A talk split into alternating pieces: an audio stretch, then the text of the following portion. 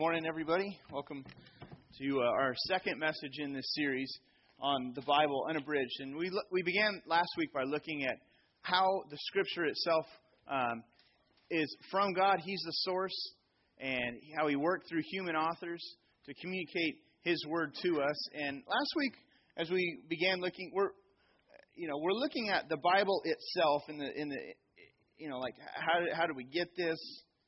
Uh, why should we line up our lives with what it says? How do we understand it? We're trying to answer some of the questions about the Bible itself. And so, um, after we looked at just what the Scripture teaches about itself, that it, it the source is God, came to us through human authors. Last week we talked about how important it is to draw your own conclusion on the reliability of the Bible. Um, what I mean by that is you need to you need to land somewhere on this issue of how does the Bible fit into life. Uh, there's lots of thoughts and theories about the Bible.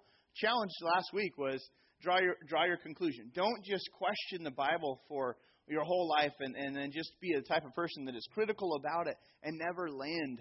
And so um, aim to understand what the Bible says. Aim to understand how it came together.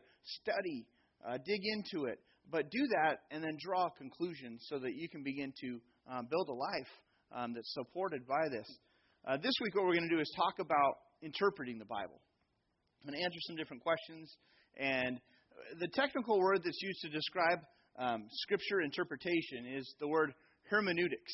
And it's not a word that we use often here. And in fact, we're not going to use it again um, in this in this service. But when we learn to read the Scripture, it's important to not just read it, but then to begin to interpret it. And what, what does it mean? Um, interpreting it correctly, because if you can interpret the Scripture correctly, then it becomes this pipeline of truth. It can be a source of real truth that begins to open up to us. And the big question today is this it's, it's how do you get the right message out of this ancient book? Okay? How, how do you get the right message out of this ancient book? That's, that's the issue of Scripture interpretation. Learning proper interpretation. We want to know that the intended message from, from God to His people um, is, is what we're really wrestling with and understanding. Um, there's a lot of uh, problems with interpretation. If, if we handle it incorrectly, then we can land on the wrong conclusions with the Bible. We can build our lives on the wrong things. And so, um, but how do you get the right message out of this book? Because it's, you know, this was a different time, okay? Came from a different time in a different cultural setting. There's a different people group, uh, different, you know, geography. Uh, sociologically, there was differences. And then also there was this um, language issue. So there was, it was written in different language than, than you and I are, you know, uh, probably familiar with. And so if we're going to interpret correctly the Bible, then we need to close some of those gaps of this different people, different time, different languages. We need to close those different gaps if we're going to really understand it. Our goal when we interpret Scripture is to understand what did it mean to them. That's the first initial goal when you open up the Bible. As far as really seeking to, to, to hear from God, oftentimes we think about us first, but if you want to interpret Scripture accurately, then the first question, or really the first goal, is what did it mean to them? So, what we're trying to do when we interpret Scripture is we're trying to recreate the scene, in a sense. We're trying to recreate the scene contextually. We want to understand what was the cultural setting, what was who is coming from, written to who. Um, because from the proper interpretation, then we can understand how do we apply that to our time and to our life and to our culture. We start with them in their cultural setting, and then we apply to our lives. But when you're first trying to get a grip on the Bible itself, it can be awfully overwhelming. It can be like learning something brand new and maybe uncomfortable. I know I can be intimidated whenever I um, step foot into a conversation with people who are talking about something that they're experts in and that they're really into, like hunting or guns or something like that. And it's like I have some interests, and so I might want to be involved in the conversation. You know, I aspire to be, you know, able to maybe shoot. I can shoot a gun, but I don't own a gun, and and but you know, I've thought about purchasing a shotgun, you know, and and I I uh, I went and looked at some shotguns, and I and I'm standing there at the at the Bass Pro Shop with some friends, and the guy's asked behind the counter. He's asking me questions about what do I want, what am I looking for. I'm like, oh, great. I, I I don't know. I'm like, can I hold it? How do I hold it? Where, where do I hold it? What do I? is this you know like is that is that normal? I mean, now my friends they helped me with some of the lingo because they're you know they own guns, and so but but whenever you're talking with people about something that they're really into, or maybe they're experts of, um, but you know very little about, you feel like you're swimming in a sea of concepts that you're just kind of unfamiliar, and, and you don't really understand. And I, I've been there in many, um, you know, situations. When it comes to the Bible, we can feel the same way. You start talking to people, or interacting in circles, or attending a group, or attending a church, and you're like, I am so, I feel out of place. I don't understand the the lingo. I don't, I don't get it. Here's a very funny clip from the comedian uh, Brian Regan that shows how we can get lost when trying to understand things that are brand new to us. And, and we'll apply that to uh, this morning's message. So take a look at this. I don't know. I don't know enough things. That's why I hate going to parties because everybody else seems to know stuff. you know how you're supposed to mingle around. You ever walk up to a group at a party and then you instantly find out they're talking about something that's way over your head? I never know what to do in that situation. I wish I knew how to say, I don't know what you're talking about. May I still stand here?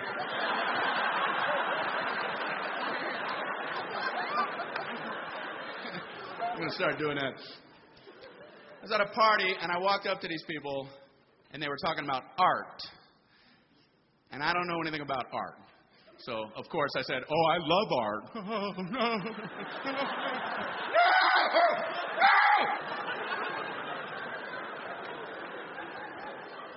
Well, what museums have you been to? I have to go home now.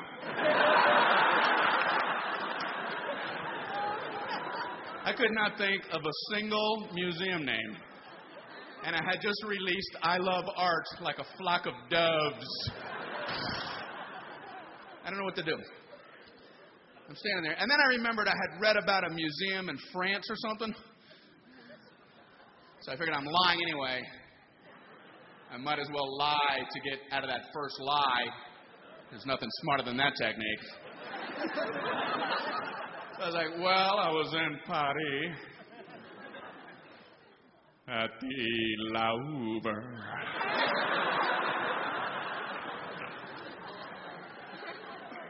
Do you like Monet? I love Monet. In fact, I spent a lot of Monet when I was in Paris.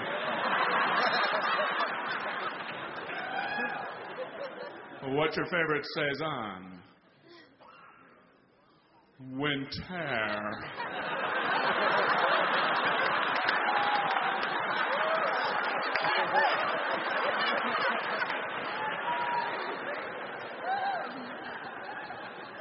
Do you like Francis Bacon? I prefer Jimmy Dean pure pork sausage.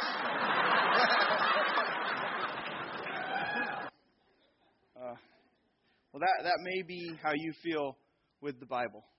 You, just, you get around people who seem to have the whole thing figured out. They they they understand the language, the setting. That you know they understand some of the words and their meanings, and they have some. Oh, that's that's this word, and that that means this, and you know, oh that that that, or maybe they've memorized parts of the Bible and you get around them and you just feel like you don't want to say anything. You don't want to say the wrong thing. You don't want to put your foot in your mouth. So, with the Bible, it's important to just get started. You know, we all have to start somewhere, and so as with anything in life, get started. The key to understanding Scripture and interpreting it is to begin reading it for yourself. The important thing about um, reading Scripture is the intake of of Scripture personally is something that you can do. We could never keep the pace of. You have you're here possibly you know once a week or once every few weeks, and it's like the amount of Scripture that is coming at you from this setting is not going to be enough for you to get the big picture of, of the Bible. It's not going to be enough for you on, on this 30 minute slot to get enough of, of how much there really is to get a hold of and to get a grip on. And so the the Bible was not given to uh, to people and just reserved to the scholars and the pastors and the Bible teachers. It's not meant to be this textbook that we just open up and we, mm, that was really interesting what he said. And I take it in once in a while from someone else. But it's intended to be read. It's intended to be to, to be you know drawn out of God wants to teach us some things. It's more than a textbook, it's more like a life book where God wants to help us with stress. He wants to help us with worry. He wants to help us when we're in trouble. You read through it and you find people that were stressed, worried, in trouble, out of resources, struggling with faith, struggling with belief, struggling with their roles. This is just, you open up the scripture and you read people who you can uh, begin to identify with and their struggles. You can begin to say, I can understand that. But this is intended to be a life book. It only becomes that if we if we actually start by reading it, by getting into it. It's critical that as we begin to read it, then God wants us to learn to accurately handle the word. this is when you when you're talking about Bible interpretation, this is the issue: is learning to handle it accurately. Paul he's writing this to, to Timothy. This is from 2 Timothy 2:15, kind of the key verse that we want to really use to understand Bible interpretation. Paul writes this. This is to his younger apprentice Timothy. Paul's writing from um, from Rome. He's about he's awaiting his trial and eventual execution, and he's writing to this church leader as much as he can to help the person lead and to know what to focus their life on. So he says this. Says, "Be diligent to present yourself approved to God as a workman who does not need to be ashamed." accurately handling the word of truth. Diligence is required. Paul is saying, look, you have to remain diligent. You have to be careful and you have to be diligent. You got to get into it for yourself. It's possible if you'll get into the Bible for yourself. It's possible for you to understand what the Bible teaches. Um, it's not. It's not that it's this simple book that that I don't want to sell it as a simple book and a simple read. But if you will read it and you begin to become diligent in reading it and understanding it and digging into it, you can really understand what God is trying to communicate to us through this. It, it helps to know what the topic is, or, or, it helps to know what the overall big picture of the story of the Bible is, like uh, what to expect in a, in, in a, sense. Like, what's that 30,000 foot view? Um, think about going to a movie and you're going to a trilogy, but you don't realize you're in a trilogy. And so you pay your admission, you're watching this movie, and all of a sudden it just, you know, it ends, and you're like, and there's people in there that know that it's there's this bigger picture going on. There's this there's more to come. But you're like, I didn't read the book. I didn't know the I didn't know the big picture. It can be really similar with the Bible, especially if if this is all you're getting is a once in a while someone else sharing some verses with you. Because what you'll get is only slices of this big picture. And so that it really does take a diligent um, effort and consistent effort of getting into Scripture for yourself you and I, we need to we need to keep in mind the whole picture. Like, what is God trying to communicate? Um, with the Bible, it's very easy to be thrown off with some of the types of literature that you read in the Scripture, and you can interpret it uh, wrong because you're reading something. You know, you you thought it was one type of literature, and in fact, it's a different kind of literature. Um, so, what I want to do, and this is going to be somewhat different, is we're going to look at what are some principles for interpreting Scripture correctly? There's a little insert, and it's it may look a little daunting, but it's it's two sided. It's in your bulletin, and it says principles for a better understanding of the Bible. And I want to walk you through this. This is some of the uh, critical backdrop uh, principles that that you need to understand about interpretation. This stuff is is critical because, and as, as you walk through it, you're going to understand um, more of how the Bible even is has, is put together. And so let, us walk through this. Number one, the Bible is God's word, but He used human authors to write it. Okay, we looked at that last week. So it's important to understand the historical setting, who wrote it, why it was written. There's some study Bibles that are really helpful for this. There's there's a book I want to recommend to you. It is this, the Bare Bones Bible Handbook by Jim George. So, a brief 10 minute overview of each section and each book of the Bible is in this um, helpful, just study aid. And so, if you'll pick something like this up, this will help guide you as you're trying to work through the Bible itself. Um, but because there's a, there's an you know, God wrote through these, He worked through these different human authors. And and so it's important to understand who, who was writing this, what was going on in their life. Why would they say this? Does this have anything to do with their culture, their people that they're writing to? What was going on in that period of, of history? Because understanding a lot of that will help us understand what's the right message from this ancient book. And that's what we're after. What's the what's the right message we should be getting from this ancient book? Before we land on what do I do with that, we have to understand what's the right message. So the first thing is just keeping in mind this is there's human authors God's writing through. Who is that human author? Who is he writing to? What was going on? Second thing is this we need to ask for God's Spirit to give understanding. Without God's help, we're not able to grasp it. This is a spiritual book. And so we need God's help at our level in order to really understand this. A mentor of mine, he taught me this acronym, PRAY. And he said, to really get into the Bible, then th- he, he used this as a guide. P R A Y. Pray, read, analyze, and yield. But before I begin to read, he would say, you know, pray. Spend some time praying, asking God to focus your thoughts, asking God to eliminate distractions, even giving those distractions to God in prayer, and just even saying, God, I, I really want to understand what what the Bible has to say. I really want to understand it. I want to be able to interpret this accurately. And so pray first, then read.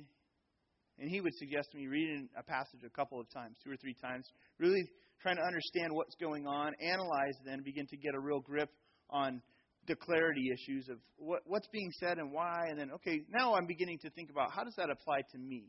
What are those timeless, unchanging truths? And then I yield. That that P R A Y is a acronym for even just a quiet time, a daily quiet time. If you use this and work through, like, let's say the book of John or the book of Acts or the book of Romans, those three books are a good place to start. John, Acts, Romans. Those are three New Testament books that lays out John, the life of Jesus, Acts, um, the life of the church, the early church, and just the acts of, of God's Spirit working through the early church and the formation of Christianity. And then Romans is really the doctrine, the basic um, doctrines of our faith, the, the core beliefs of our faith. But if you'll take John, Acts, and Romans and you'll work this acronym out daily, you're going to start seeing a picture, a larger picture of, of the storyline of the Bible. Third thing is this. Next, we must understand its place in the progress of God's revelation to us, along with its makeup, and the different kinds of literature it contains. Now, it's important to understand that God's revelation is progressive. What I mean by that is that the earlier par- parts of the Bible they get clarified and explained by the later parts of the Bible. It's not that the early portions of the Bible are less significant or smaller truths. It just means that God in His plan has revealed and given more clarity to the earlier parts through the later parts of the history of His interaction with His people. And so the later stuff gives a lot of clarifying information that then you, oh, that's why this makes sense back from this book early on very good way to grasp the overall, I, you know, the flow of the Bible is to read this book.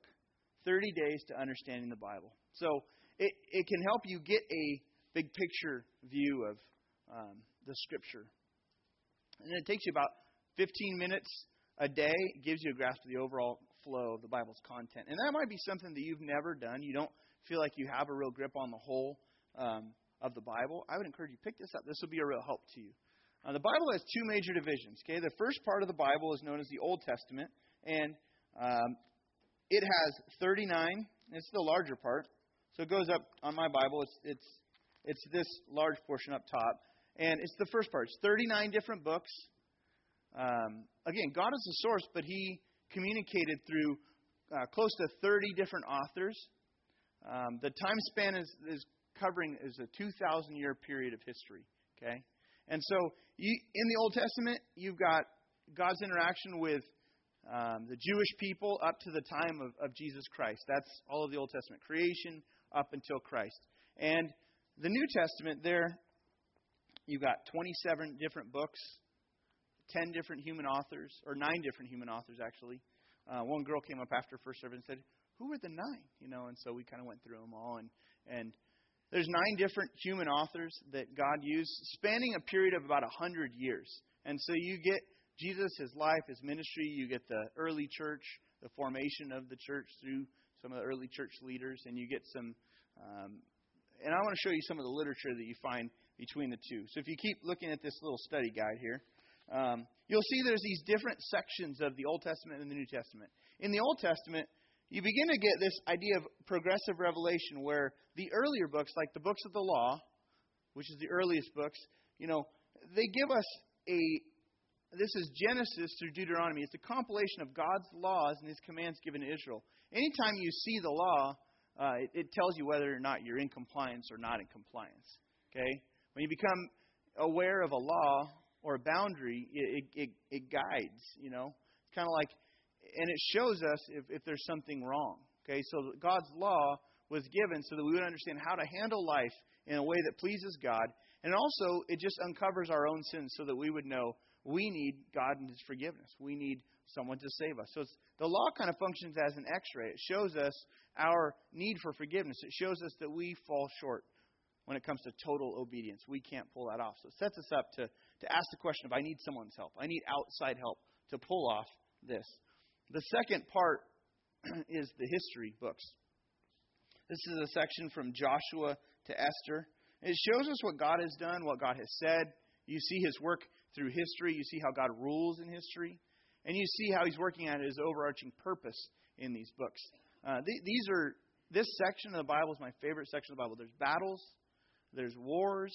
I don't like. I just talk about guns. And now I'm like into battles, and you, so now you're you're thinking, wow, he's kind of a violent guy.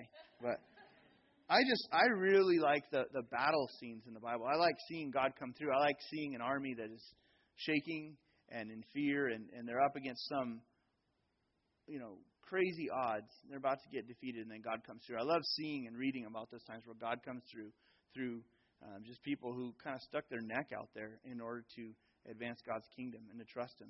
And you see God protecting His people through these stories and through these through these books. I, I love reading the, the histories of the Old Testament.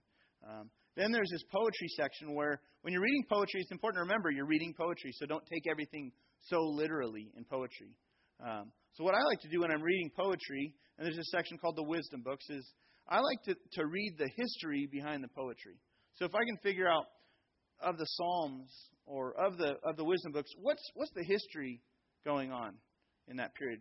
If it was written by Solomon, I want to read about Solomon's life in, in the history books, or I want to not not the history books, but from the Bible. I want to read through uh, you know, David's life. I want to read through Solomon's life, First, Second Samuel, Chronicles. I want to read about the kings and, and learning about some of the people that God used to write these books. But when it comes to wisdom books, wisdom books from, from Job to Song of Solomon, they give you very practical insights into how to live your life.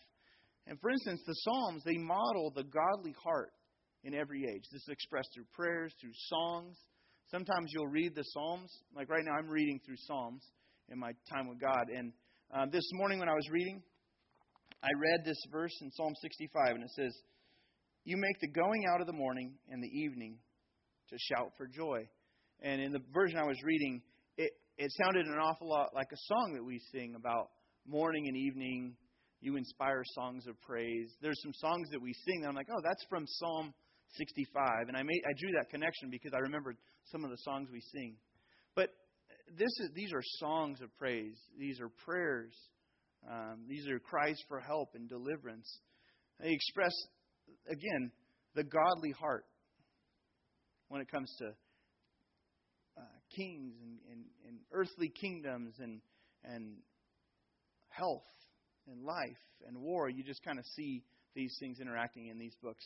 But they're poetry, so you have to understand when I'm reading them, read them like poetry. You can't always take that all literally. Then there's this section called the prophet, the books of the prophets, from Isaiah to Malachi. These are messages delivered through spokesmen, messages for God's people, and messages about clarifying what was going on in the present, also talking about what was going on in the future. Not just to God's people, but oftentimes to neighboring um, uh, groups, to foreign nations. God would sometimes speak through his prophets. But what these books do is they show us God's unchanging thoughts. They, go, they show us God's unchanging thoughts and His ways so that we can apply those to our current life situation. And in the prophets, you begin to see the patterns of human tendencies. You see God's responses. And, and as God corrects His people, we learn what's most important to Him. As God corrects His people, we can say, I, I want to stay away from that correction. I'd like to steer clear from that in my own life. So we can learn that from some of those books. In the New Testament, when you flip to the New Testament, you've got a few different sections there as well. Two major sections, though a historical section and the section of doctrine. But you've got you've got first the Gospels in the history section. You've got Gospels basically are from Matthew to John, the life of Jesus, his ministry. Now again, this progressive revelation. These later books give more clarity to the early portions of Scripture. It's not that the early things weren't as important, but lights are our our lights start coming on. Oh, I see now how that connects to this early stuff. But in the Gospels, you get the biography of a life of Jesus, contains his words, his different acts, and then the next section is the book of Acts. It's this is history showing how God worked through His Spirit to continue Jesus' work of his death and resurrection. He did that work through people who birthed, you know, the movement of Christianity. God's Spirit did that through a group of people. And then after you get through that section of, of really the Gospels and the Acts, then you get to these um, doctrinal books. There's a book of prophecy. It's the very last book of the Bible. It's known the book of Revelation. And it's a foretelling of future events. The last book of the Bible, it was not the last one to be written, but it was the last book, and it, it talks about the history, the future history of the whole world. And it was written by John, who was an eyewitness of Jesus, walked with Jesus, eyewitness of his resurrection. Uh, he also wrote 1st, 2nd, 3rd John. He wrote the Gospel of John as well. But Revelation and 1st, 2nd, and 3rd John were written um, around the same time. But this book was a vision God gave to him to communicate future events about the end of the world. Then there's this whole section in the New Testament known as the letters. And the letters were from or are from the book of Romans to the book of Jude. And this is guidance from the apostles, the first, you know, the eyewitnesses who walked with Jesus and who led out in the church after Jesus was gone. These were the, people giving guidance, or this is guidance for the church and for individuals on how to live um, and walk as a Christian amidst a hostile world deal with challenges, different things that they face. What you read in the letters are kind of like the author's footnotes. So with the letters, you get the kind of the author's footnotes on the Bible. It makes more sense of some of the early stuff the letters do. And it's not again, it's not that the early things weren't that important, but these letters you start getting more and more clarity. Now, what I'm really encouraging is to, as you understand how the, the, the literature there's different types of literature. This is really so that it would aid you as you're studying through parts of the Bible, that you think in terms of the bigger picture. So, with that overview of the of the literature, look at number four on the back of the sheet. It says, "Scripture nowhere contradicts Scripture." Scripture nowhere contradicts Scripture. So, one passage explains another. We should always allow. This is very important. We should always allow the clear passages to explain the unclear passages. If you start reading the Bible uh, at some point, you're going to stumble upon an unclear passage. And you're going to be like, what does that mean? I don't get it. And you'll read the section and you're still, I still don't get it. And you'll read the whole chapter, I still don't get it. You read the book, I don't get it. You'll ask a friend and they'll be like, I don't get it either. Might come and talk to me and I, I don't get it either. And there's these unclear passages that the experts, the scholars, the Bible scholars, they have some good ideas they've got some some insights, but there's some there's some passages that are still somewhat unclear from our human perspective. And there's one in 1 Corinthians 15 verse 29 and in 1 Corinthians 15:29 you get this kind of a obscure reference to baptism for the dead. And it's the only time that this is mentioned in the scripture. Paul he he he writes he makes this reference about the baptism for the dead. And Paul is not encouraging baptism for the dead, and nowhere else in the scripture is anyone encouraging baptism for the dead. But this was the understanding was that some people would baptize them; they would be baptized for people that had already died in an effort to help them get saved. And so, this is a good example of how Scripture, the unclear passages of Scripture, um, get. You know, you want to work through the clear passages to gain more clarity. Um, so it's better to have clear passages on baptism and clear passages on salvation interpret the unclear passages or the unclear verses like that. Never vice versa. You never take the unclear passage. All of a sudden, you know, you have this understanding of baptism, and then you read 1 Corinthians 15 29, and all of a sudden you're like, oh, I'm going to add that to my, my understanding now. And you keep forming new. No, you want to take the clear teaching, the whole clear teaching on any given subject, and take all of that and then let that clarify the unclear. And the ones that you just, you're still like, that's still a little bit unclear. Uh, those are ones where you say, well, I, I dug in, I tried to understand, I still don't fully understand it. I've asked the people, I'm going to have to trust God with this, but I'm not going to let that establish a new doctrine for my life. I'm not going to start being the proponent for, for example, the baptism for the dead or, or anything like that. Now, false teachers and you know groups that that have twisted, then this is where they pick up. They pick up the unclear passages and they begin to shape doctrine for whole segments of uh, of, of churches and and and um, groups that you know take people in the wrong direction. So, so be careful with that when it comes to unclear passages. Look at the next one. Each book contains unchanging truth about God, about people, right and wrong applied to and illustrated by the circumstances in which the people and groups found themselves. So these these books, these individual books, were written by a person to a group of people or to an individual who were bound in a time setting in history. There was something going on. So it's important to understand the cultural context and the meaning of those words used in the time of their writing. Um, the ESV Study Bible is a really good uh, reference. So, this book up on the screen, if you pick up something like this, you can begin to understand more the cultural context of the Bible. So, as you're reading it, you can see because the top portion will be the scripture, the bottom will be some commentary section, where for this Bible in particular, the ESV Study Bible, you'll get more of the cultural context behind it. Now, the caution here is don't start by reading your daily reading with the commentary. Don't just read the commentary and ignore the scripture. In fact, um, spend some time reading through the scripture for yourself, trying to understand it, trying to draw out what is God saying to his people. What, what was he saying to that person?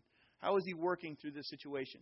Draw out what it says, wrestle with it. If you get to a point where you're a little bit stumped, you need some help, then you can begin to dive into the commentary and understand what they're suggesting. But be careful. Again, the caution is don't start by just reading the commentary. We need to really learn how to discover the unchanging truth uh, of the Scripture for ourselves. The Bible, it sets the agenda for our lives. This sets the agenda for our church. We teach from the, from the Bible. We don't get to determine what we want the Bible to teach. We, we get to teach what God has already determined as the priority. The final stage is this of interpretation is the final stage is to understand the Bible is to reapply these truths to our own life situations. Notice this is not the first stage. You don't, God, what do you, you know, we typically want, especially in our day and age, we want to approach it with God, what do you, uh, you know, what do you want from me today? And, and it's okay to ask that question, but again, the initial goal is God, what's your message? What was your message to them? Once we've won through the work of understanding what he was saying to them, then, though, we do work towards application. God, what are you saying now? How is this still true? What, how should I apply this to my life? And before God will speak to us consistently, we have to be in a position where we're ready to yield. John 7:17 7, talks about how it kind of requires a prior commitment to obey Jesus if he's going to turn on the lights for us. So before you open up the pages of Scripture, set your heart to yield to him for the things that He shows you. A good test on whether or not you've made Jesus the boss of your life is this. If you can say, you know, I will allow Jesus to change or God to change anything that He wants to change as He speaks to me through the Bible. I'll allow Him to change anything, even to before you even open it up. God, if there's anything that you ask me to change, even before I read it, even before I get into it today, I'll change that. That's a good test on whether or not you've made Jesus the Lord of your life. If He's the Lord, then, then he, He's the boss. He speaks to us primarily, though, through His Word, the Bible. So, this is an overview of some of the broad principles to gain a better understanding of the Bible. Our clarity gets really cloudy whenever we violate these principles. When we start with ourselves first and thinking about only ourselves and not what was God saying to them, then we run into some problems when it comes to interpretation. One of the most common mistakes we can make when approaching the Bible is to read into the Bible from cultural categories. Here's four. Just pull them up really quickly. One is psychology. You know, psychology can be very helpful, but the Bible has its own terms. The Bible has its own categories. Psychology offers all sorts of categories for understanding people. I would say go to the Bible first for your terms and categories. See how the Bible defines things as it describes problems that we face in our world. We need to let the Bible shape our perspective, not just psychology. Second, best business practice. You know, we love our jobs, and so we're consumed with the effort that we make at work. So what we do is we begin to filter everything through the lenses of the strategies that we use at work. Well, this works at work, so I'm sure it works at church. Well, that may not be the case. Another would be positive thinking, our upbringing. With all of these different categories, there's a real danger is that we set us we set ourselves up to easily twist what the scripture says to fit our framework, to ma- manipulate it to say what we want it to say in an effort to make the Bible line up with what we already think about life. Now, there's a real danger there in doing that. So we need to avoid the danger of twisting the Scripture. This is not a new problem. This was a this was a challenge.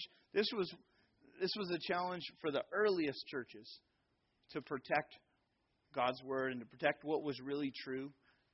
And there were false teachers that were propagating their own agendas and lies. And so, um, in the middle of this passage, you have the whole passage um, 2 Peter 3 15 through 18. But if you look at verse 16, right in the middle, Peter, he's writing to the church at large, and he says this about Paul's letters, okay? He's, he's saying this about Paul's letters, which would become much of the New Testament. He says, There are some things in them, speaking of Paul's letters, there are some things in them that are hard to understand. Now, Peter's even saying, Look, I, you know, he was probably identifying. I even have a hard time understanding them. There are some things that are hard to understand. But with the ignorant and the unstable twist to their own destruction, as they do other scriptures. Peter says it takes some thought, it takes some some work to grasp the meaning of some of Paul's difficult, um, you know, letters, because there are some sections that are difficult to understand. But just because it's difficult is not a license to twist it to get it to say what we want it to say. That's what that's what Peter is saying. He's he's encouraging people to take, you know, a guard over these things. Don't take liberties to twist if you don't understand it.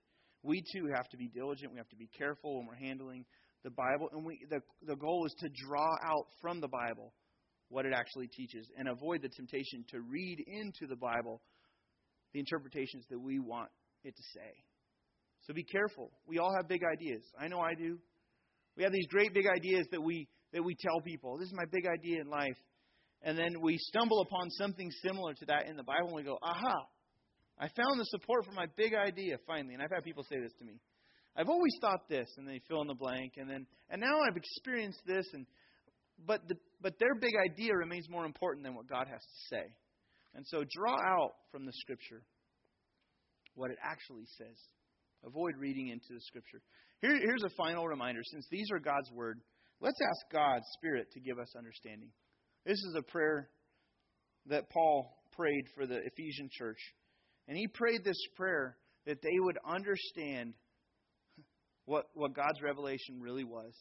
And look, look at this prayer. It says that, that the God of our Lord Jesus Christ, the Father of glory, may give you, he's praying this prayer, may give you, the Ephesian church, the spirit of wisdom and of revelation in the knowledge of him, having the eyes of your hearts enlightened, that you, you know, the Ephesian church may know what is the hope to which he has called you, what are the riches of his glorious inheritance in the saints, and what is the immeasurable greatness of his power towards us who believe, according to the working of his great might. Our prayer here at OCC is that you would grow in God's wisdom and that your hearts would be opened up to God's message, that you'd understand it, that you'd wrestle with it, you'd be diligent and careful to understand what it actually says. I want to invite Cody and our worship team to come back up and also our ushers to prepare to receive this morning's offering. And if you would take out that connection card on the back, you'll see there's some next steps. I want to suggest you might have something else that you feel like you need to apply this morning, but here's a few suggestions. One is memorize 2 Timothy 2:15. That's the verse that talks about where Paul charges Timothy to accurately handle the word of truth. That's a good verse to memorize. And so uh, this is that verse of accurately handling the word of truth is all about scripture interpretation. That's a verse about hold scripture highly, interpret it carefully and rightly. Second next step is check out some of these resources mentioned today. I mentioned three. One was 30 Days to Understanding the Bible, uh, the Bare Bones Bible Handbook, and then the ESV Study Bible. All three real helpful resources and references to you. And then last, doesn't really connect to the message, but it connects to just this time of year for us as a church and just what God is doing in the world and how each year at Easter just opens up an opportunity for people to come and hear about His resurrection, Him defeating death and sin. So I want to encourage you to commit to invest in others who do not have a relationship with Jesus and then invite them to OCC. Um, there's a card that you see here in your bulletin.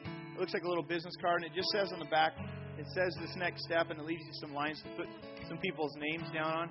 I want to encourage you. I've been praying the last couple weeks for some people, three different uh, groups of people in my life, and by name. And I just I placed it in my car, and I'm praying for people, and um, I'm praying that I'd have opportunities to invest time in them.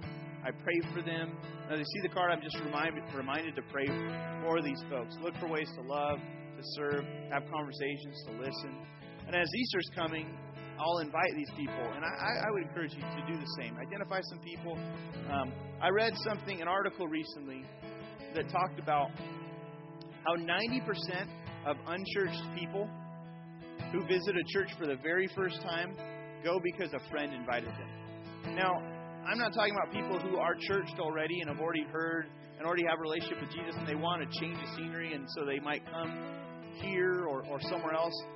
But this article was primarily about for those who do not have a relationship with Jesus, aren't church goers, 90% of those people go because a friend invited them. So I'd encourage you. Let, this year we're putting our focus on personal invitations. We've done some events for Easter, but this year our, our real hope is that you would invite people in your life that, that do not know the Lord personally and commit to invest in them. Invest, we mean pray, love, serve, meet needs, listen, invite to different things and then at the right time, invite. Next week, we're going to be providing you an invite card, and so you'll have an Easter invite card, and really encourage you to take that opportunity. So let, let's pray together. Father, thank you for thank you for this time. Thank you for just a time to look at some of the backdrop issues of handling the Bible. God, it's something that we desire to do as a church. And from a, a, even from a leadership standpoint, Lord, we desire to handle the Scripture accurately. We want to not be ashamed. We don't want to set people up to build their lives in something that is that is uh, wrong. God, so help us to interpret it accurately and carefully. And then for all of us, Lord, as we seek to walk with you each day, Lord, help us to increase our time with you. Help us to increase our, our, our time reading the Scripture and, and wrestling with it personally. Lord, I pray that some of the tools that we've shared this morning, that you would use these things to just increase the value of the Bible in our lives, and also just increase our level of understanding, Lord, so that we can live it out, this culture and in this time. Thank you for this group. Thank you for what you're doing in all of our lives. And Lord, I pray that you would um, bless and protect those that are here, Lord. For those that aren't here, Lord, we pray that you would stir in their hearts, Lord, the desire to continue to grow and connect with you, Lord. Use us as a congregation this Easter, Lord, to see more people come to know Jesus, Lord. For we believe He is the, the way, the truth, and the life, and that no one comes to the Father but through Him. So, God, we thank you for these times we've been able to share together. Bless the offering we're about to receive. Use it, God, to uh, advance your kingdom. In Jesus' name.